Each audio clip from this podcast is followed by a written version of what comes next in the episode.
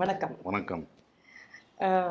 எப்படி இருக்கீங்க? நல்லா இருக்கேன், சந்தோஷமா இருக்கு. இந்த கொரோனா பீரியட்ல வந்து ஒரு டிஜிட்டலா வீட்டில் உட்காந்து பாக்குறதுங்கிறது வேற, சினிமாவுக்குன்னு சொல்லிட்டு கிளம்பி போய் தியேட்டர்ல பாக்குறது வேற. அது அந்த வாய்ப்பு இல்லாம இருக்குல்ல, அது அந்த மாதிரி ஒரு படமா நான் நான் ஃபீல் பண்றேன். இல்லை, அது ரெண்டும் வேற வேற தான். நீங்க சொல்ற மாதிரி அது வேற எக்ஸ்பீரியன்ஸ், இது வேற எக்ஸ்பீரியன்ஸ். வீட்டில் பார்க்கறது, தியேட்டரில் பார்க்குறது அது எப்போதும் இருக்கும், அது என்றைக்கும் அழியாது. அது ஒன்று. அது அந்த ஒரு எல்லோரும் சிரிச்சுட்டு எல்லாம் எல்லாரோடையும் சேர்ந்து பார்க்கும்போது, லைட் ஆஃப் பண்ணி எல்லாமே பார்க்கும்போது, எல்லோரும் சிரிக்கும்போது எது இதுக்கு ரெஸ்பாண்ட் பண்ணுறாங்கன்றது தெரியும்.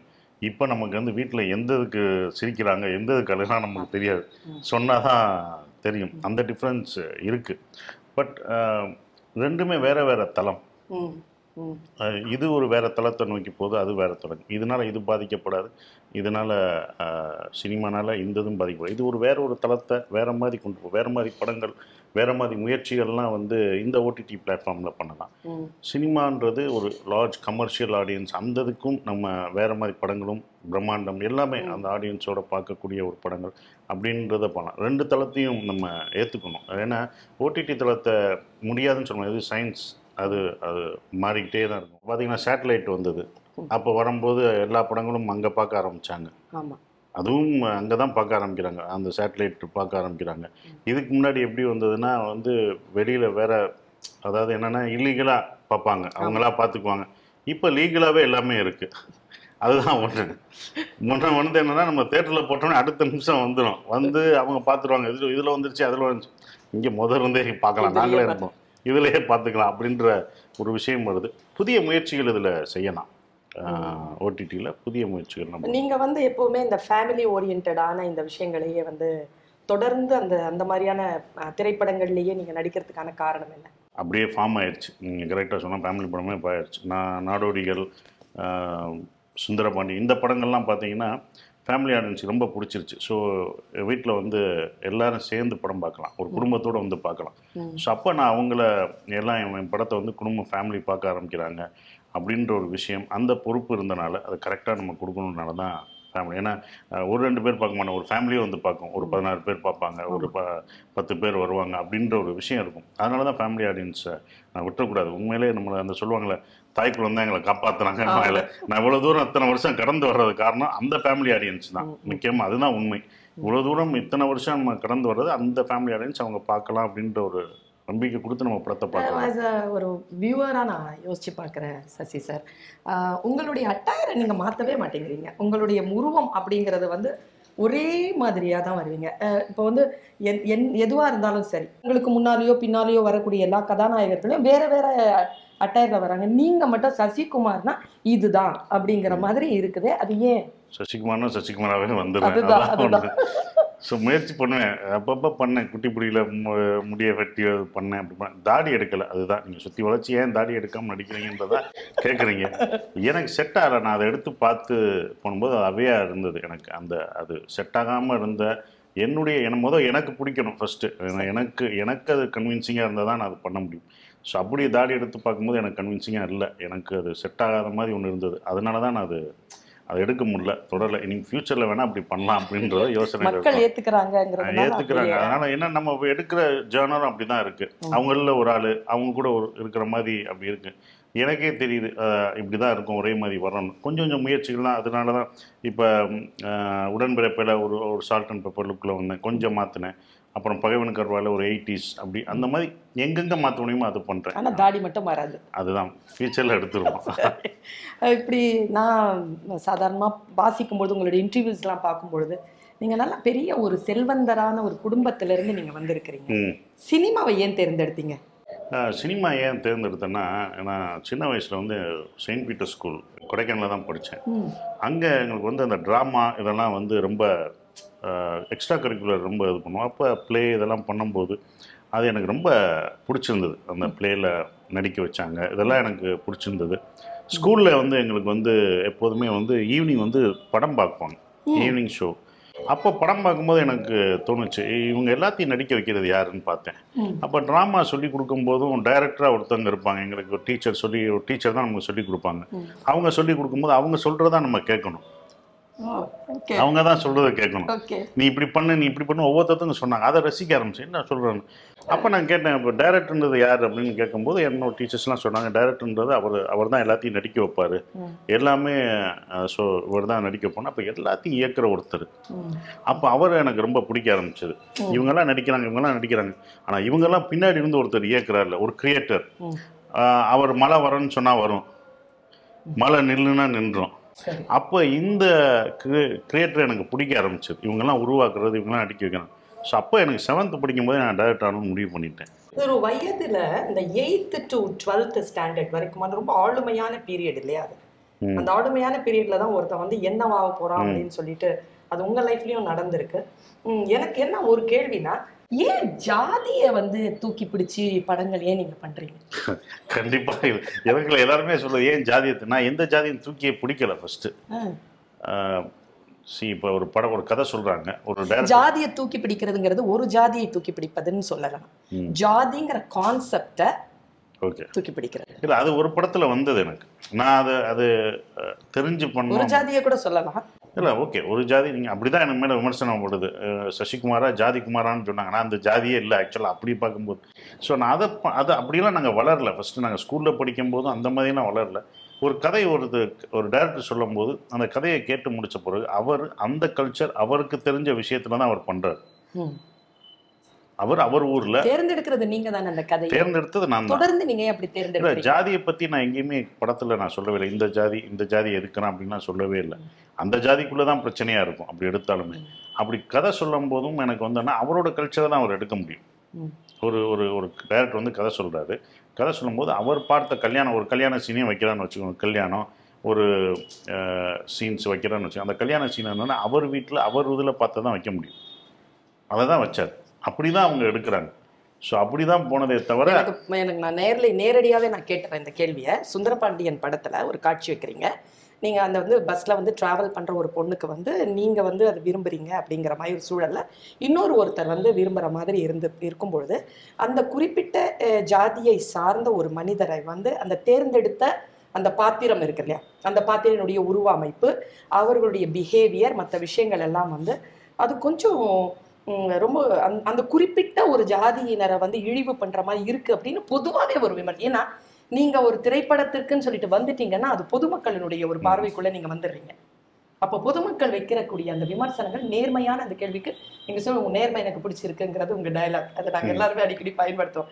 நேர்மையா இதுக்கு பதில் சொல்லுங்க, ஏன் அப்படி செஞ்சீங்க? நேர்மையா பதில் சொல்லணும்னா நீங்க நேர்மையா கேட்டீங்க. அப்படி நாங்க பிளான் பண்ணவே இல்லை. அந்த நடிகர் காமெடிக்காக வேணும்னு சொல்லி தான் அந்த நடிகரை நாங்கள் வச்சது. சரி சரி ஓகேங்களா, காமெடிக்காக வச்சிருக்கோம் அப்படின்ற ஒரு சீனு. ஏன்னா அப்படி பார்க்கும்போது இப்படி பார்ப்பாரு, அவர் கொஞ்சம் ஷார்ட்டாக இருப்பார் அப்படின்ற ஒரு விஷயம். என்ன இவன் பார்க்குறான்னு அப்படி தான் வச்சோமே தவிர அது குறியீடாக மாற்றிட்டாங்க. பார்க்குறவங்க பார்வை அப்படி மாறிடுச்சு. இத்தனை பேர் நம்ம கூட இருக்கவங்க இப்படி இப்படி ஒவ்வொரு டிஃப்ரெண்ட் கேட்டில் இருக்கும். சூரி அப்படின்னு வச்சோம், இவரை வச்சோம். அப்படி வைக்கும்போது அந்த குறி அவங்க வந்து இதை பார்த்து ஓ இப்படி கருப்பாக இருக்காரு இப்படின்னு அந்த மாதிரி பேச ஆரம்பிச்சிட்டாங்க. ஆனால் நாங்கள் வச்சது ஆக்சுவலாக ஒரு காமெடிக்கு தான் அவரை வச்சோம். ஒரு காமெடி ஒரு காமெடியன் வேணும் அப்படின்றது தான் வச்சோம். அது குறியீடாக மாற்றிட்டாங்க. எங்களுக்கு ஆச்சு என்ன இதை வைக்கலையே, ஆனால் வேறு வேறெல்லாம் நீங்கள் வச்சுருந்தீங்க, நான் பார்த்து வேற வச்சுருந்தாரு. அப்புறம் அதை சொன்னேன் அடுத்த படத்தில் எனக்கு வந்து ஒருத்தவங்க கேட்கும் போதும் நடந்துருச்சு, என்னுடைய அடுத்த படங்களில் இதெல்லாம் நடக்காமல் நான் பார்த்துக்கிறேன் அப்படின்றத நான் அந்த படத்துக்கு அப்புறம் நான் சொல்லிட்டேன். நீங்கள் வந்து இந்த பன்னெண்டு வருஷத்தில் உங்களுடைய என்ட்ரி இன்டு சினிமா டுவெல்வ் இயர்ஸில் உள்ளே வந்தது, ஏழாம் கிளாஸில் எடுத்த கனவு முடிவு, வந்துட்டீங்க, ஒரு படம் பண்றீங்க, அது பிரமாதமான ஒரு ஹிட் ஆகுது. அதற்கு பின்னால இன்னும் ஒரு படம் தான் பண்றீங்க இயக்குனரா.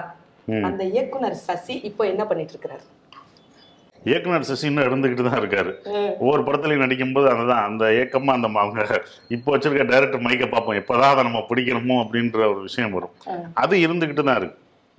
அது ஏன் இன்னும் பண்ணாம இருக்கிறீங்க? இவ்வளவு உங்களுக்கு வாய்ப்பு இருக்குது, உங்களால் வந்து மிகச்சிறப்பான ஒரு ஒரு படத்தை வந்து இயக்கி தர முடியும்னா கூட நீங்கள் நடிப்பை வந்து தேர்ந்தெடுத்துட்டு இயக்குனரை விட்டு அந்த புள்ளி எது? இல்லை அது வந்து என்னென்னா அது சூழல் தான் நான் சொல்லுவேன். நான் வந்து பிளான் பண்ணி வரும்போதே என்ன நினச்சேன்னா ஒரு படம் டைரக்ட் பண்ணணும், அதுக்கப்புறம் ஒரு படம் நடிக்கணும், அப்படி தான் நான் இருந்தேன். ஃபஸ்ட்டு நான் வந்து முதல் படம் பார்த்தீங்கன்னா நான் வந்து சுப்பிரமணியபுரம் பண்ணியிருப்பேன், முடித்த பிறகு நாடோடிகள் நடித்தேன், அதுக்கப்புறம் வந்து ஈசன் டைரக்ட் பண்ணேன், அதுக்கப்புறம் போராளி பண்ணேன். இதுதான் என்னோட வருஷத்துக்கு ஒரு படம் நடிக்கணும், வருஷத்துக்கு ஒரு இப்படி தான் போய்கிட்டு இருந்தேன். சுச்சுவேஷன் மாற ஆரம்பிச்சது எங்கன்னா நான் ப்ரொடியூஸ் பண்ணனால சில படங்கள் தோல்வினால எனக்கு கடன் வந்துருச்சு.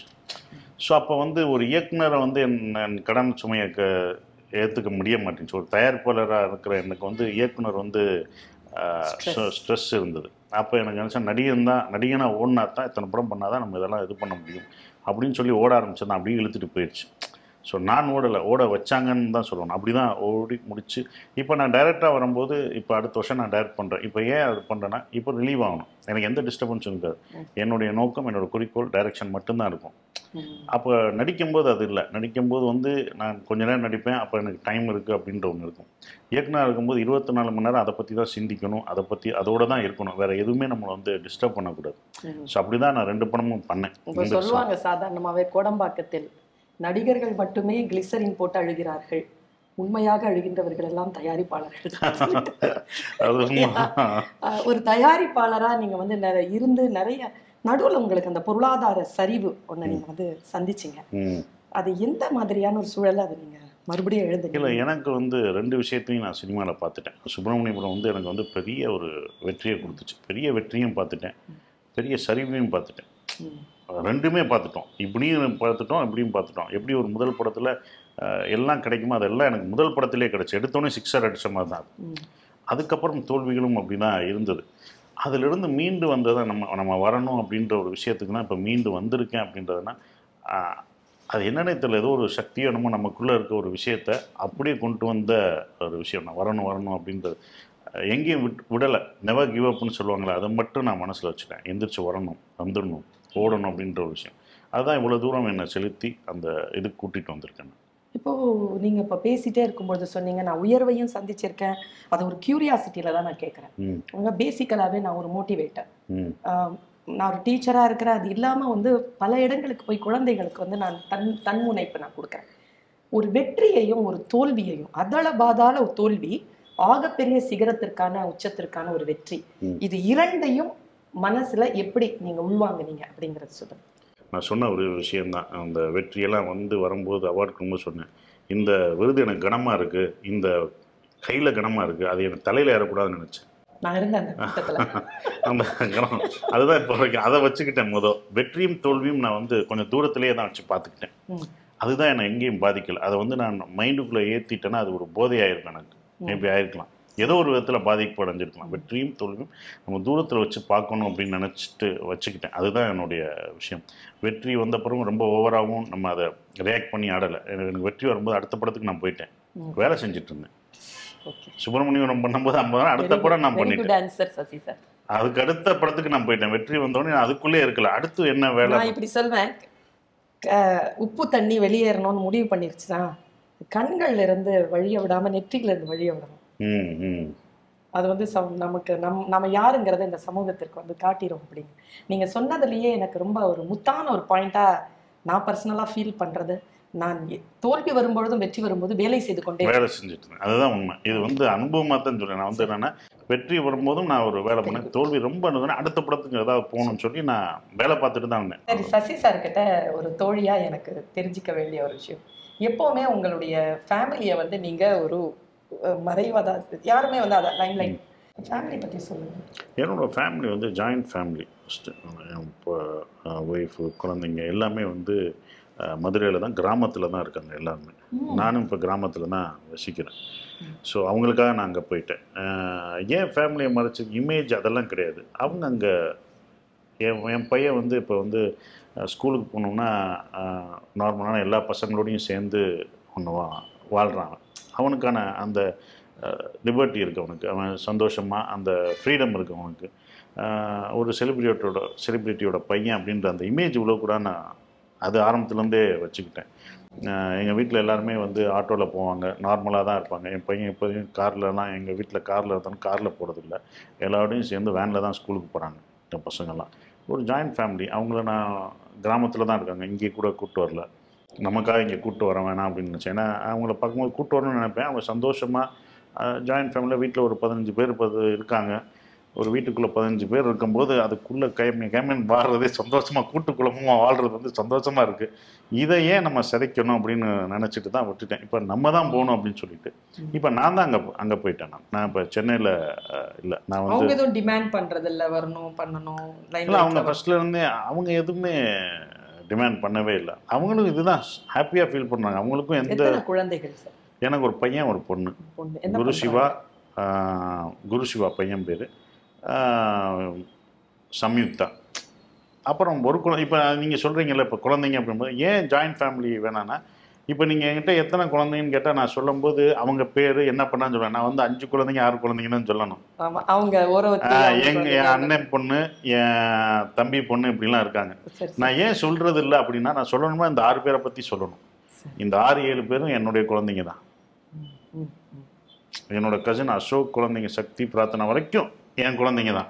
அப்போ ஆறு ஏழு குழந்தைங்க எனக்கு இருக்குது அப்படின்னும் போது நான் நான் இவங்களை மட்டும் தரிச்சு விட்டதில்லை. நான் ஒன்று வாங்கிட்டு போனால் இந்த ஏழு பேருக்கு தான் வாங்கிட்டு போகணும்.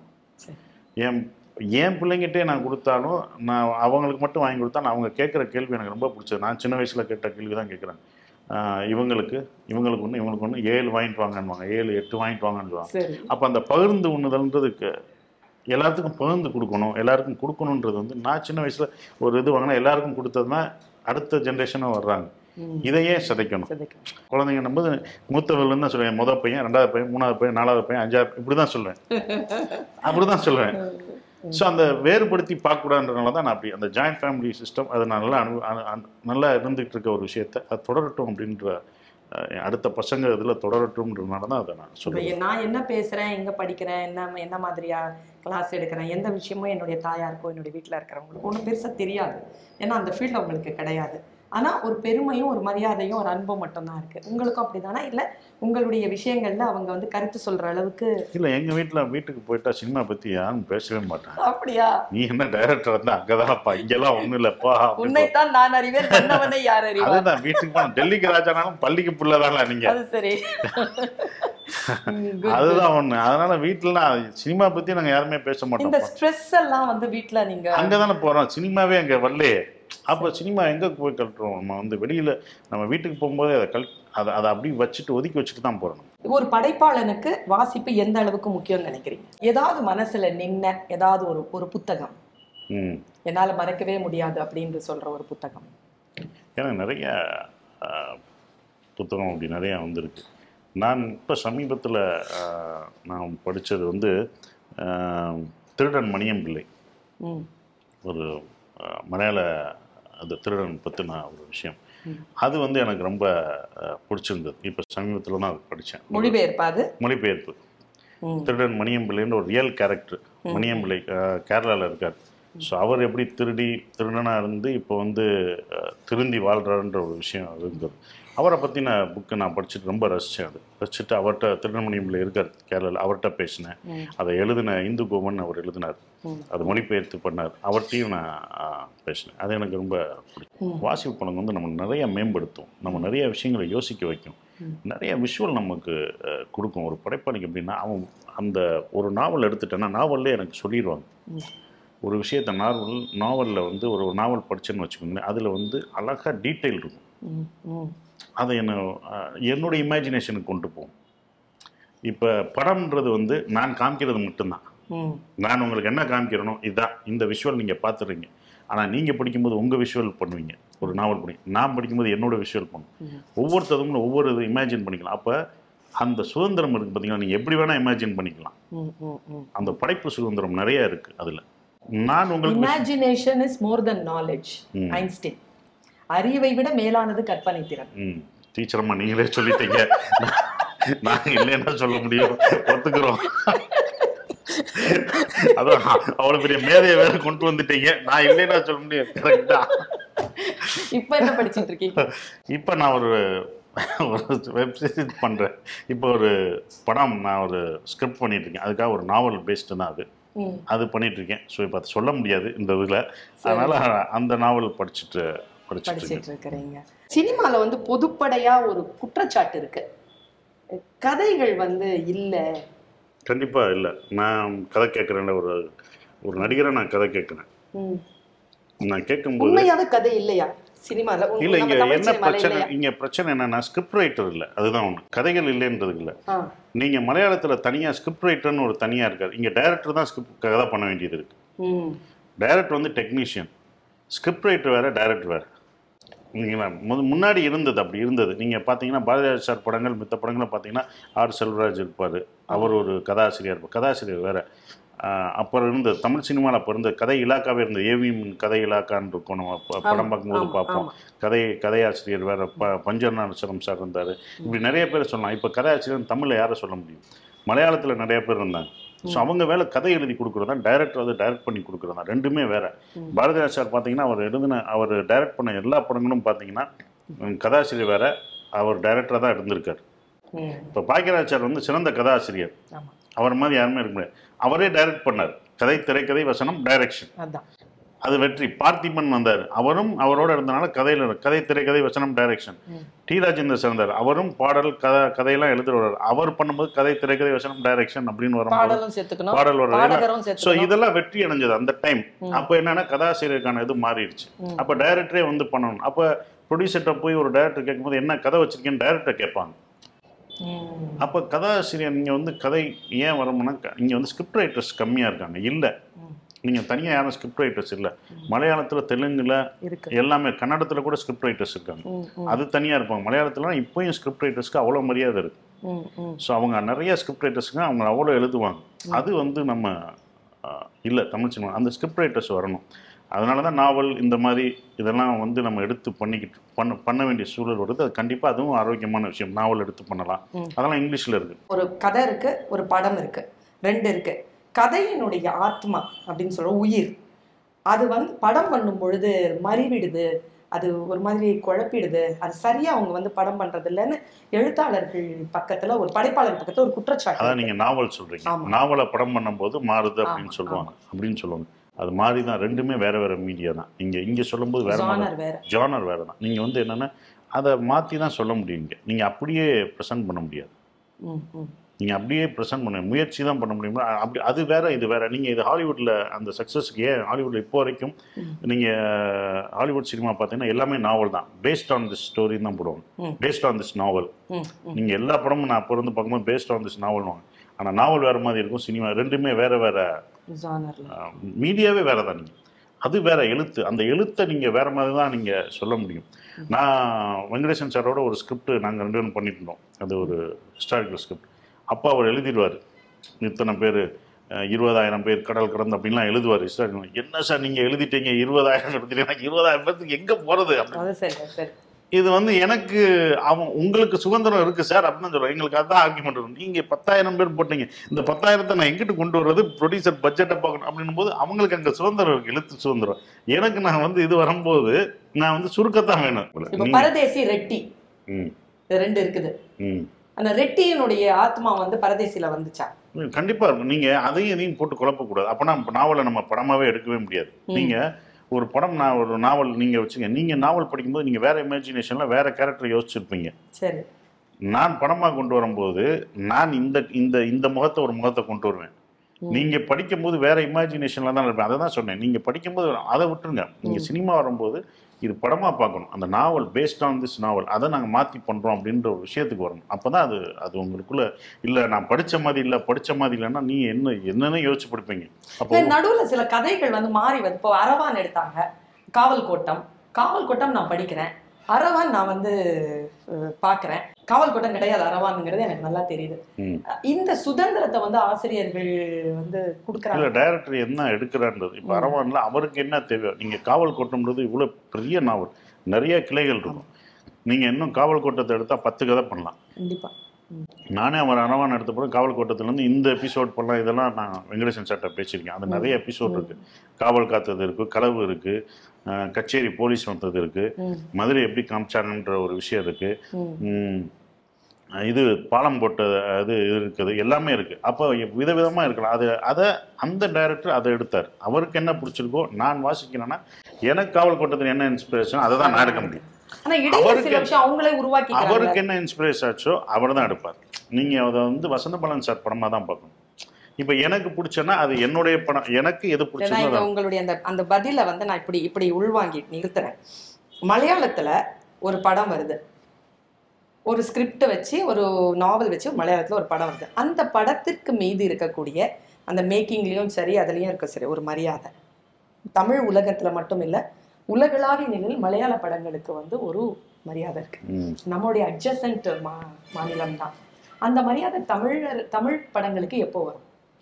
நீங்க இப்போ வந்துட்டு தான் வந்துட்டு தான் இருக்கு. நம்ம வல்ல வல்ல நம்ம நினைச்சுக்கிட்டு வல்ல வல்லன்னு அங்கே பார்த்துட்டு சொன்னோம்னா அதுவும் ஒன்று. இப்போ மலையாள சினிமா அங்கே பார்த்தீங்கன்னா நம்ம படத்தை பார்த்து கொண்டாடுறாங்க கொண்டாடுறாங்க நம்ம மலையாள சினிமா பார்த்து கொண்டாடுறோம். கொண்டாடுறாங்களா? நம்மள கண்டிப்பாக கொண்டாடுறாங்க. ஸோ அவங்களுக்கு பிடிச்ச படங்கள் இங்கே ஏராளமான படங்கள் வந்துருக்கு, இல்லைன்னு சொல்ல முடியாது. அவங்களையும் நம்ம ரசிக்கிறாங்க, நம்மளும் அவங்கள ரசிக்கிறோம். அப்புறம் இன்னொரு ஒரு இது கேள்விப்பட்டோம், சூவையும் நீங்களும் சேர்ந்து விஜய் சாருக்காக ஒரு படம் பண்ணுறீங்கன்னு. அது உண்மையில பண்ணலை, ஒரு கதை அவரை சொன்னோம் நாங்கள். சுவையோட ஸ்கிரிப்ட் வந்து ஒரு ஹிஸ்டாரிக்கல் ஸ்கிரிப்ட். அதுதான் அதை பேசும்போது நான் இப்போ எக்ஸாம்பிள் சொன்னேன். அவரோட ஸ்கிரிப்ட் வந்து நாங்கள் அதாச்சும் பத்து வருஷம் போயிடுச்சு. நான் வந்து ஈசன் முடிச்சுட்டு அந்த படம் தான் பண்ணணும்னு நாங்கள் நினச்சி நாங்கள் பேசின ஒரு கதை அதை நாங்கள் போய் நாங்கள் பேசின ஒரு கதை. அவர் தான் வந்து விஜய் சாருக்கு நரேட் பண்ணார். அவருக்கு ரொம்ப பிடிச்சிருந்தது. கையெல்லாம் கொடுத்தாரு, சூப்பர் நரேஷன் ரொம்ப பண்ணிட்டு பண்ணுவோன்னு அவர் பண்ணது.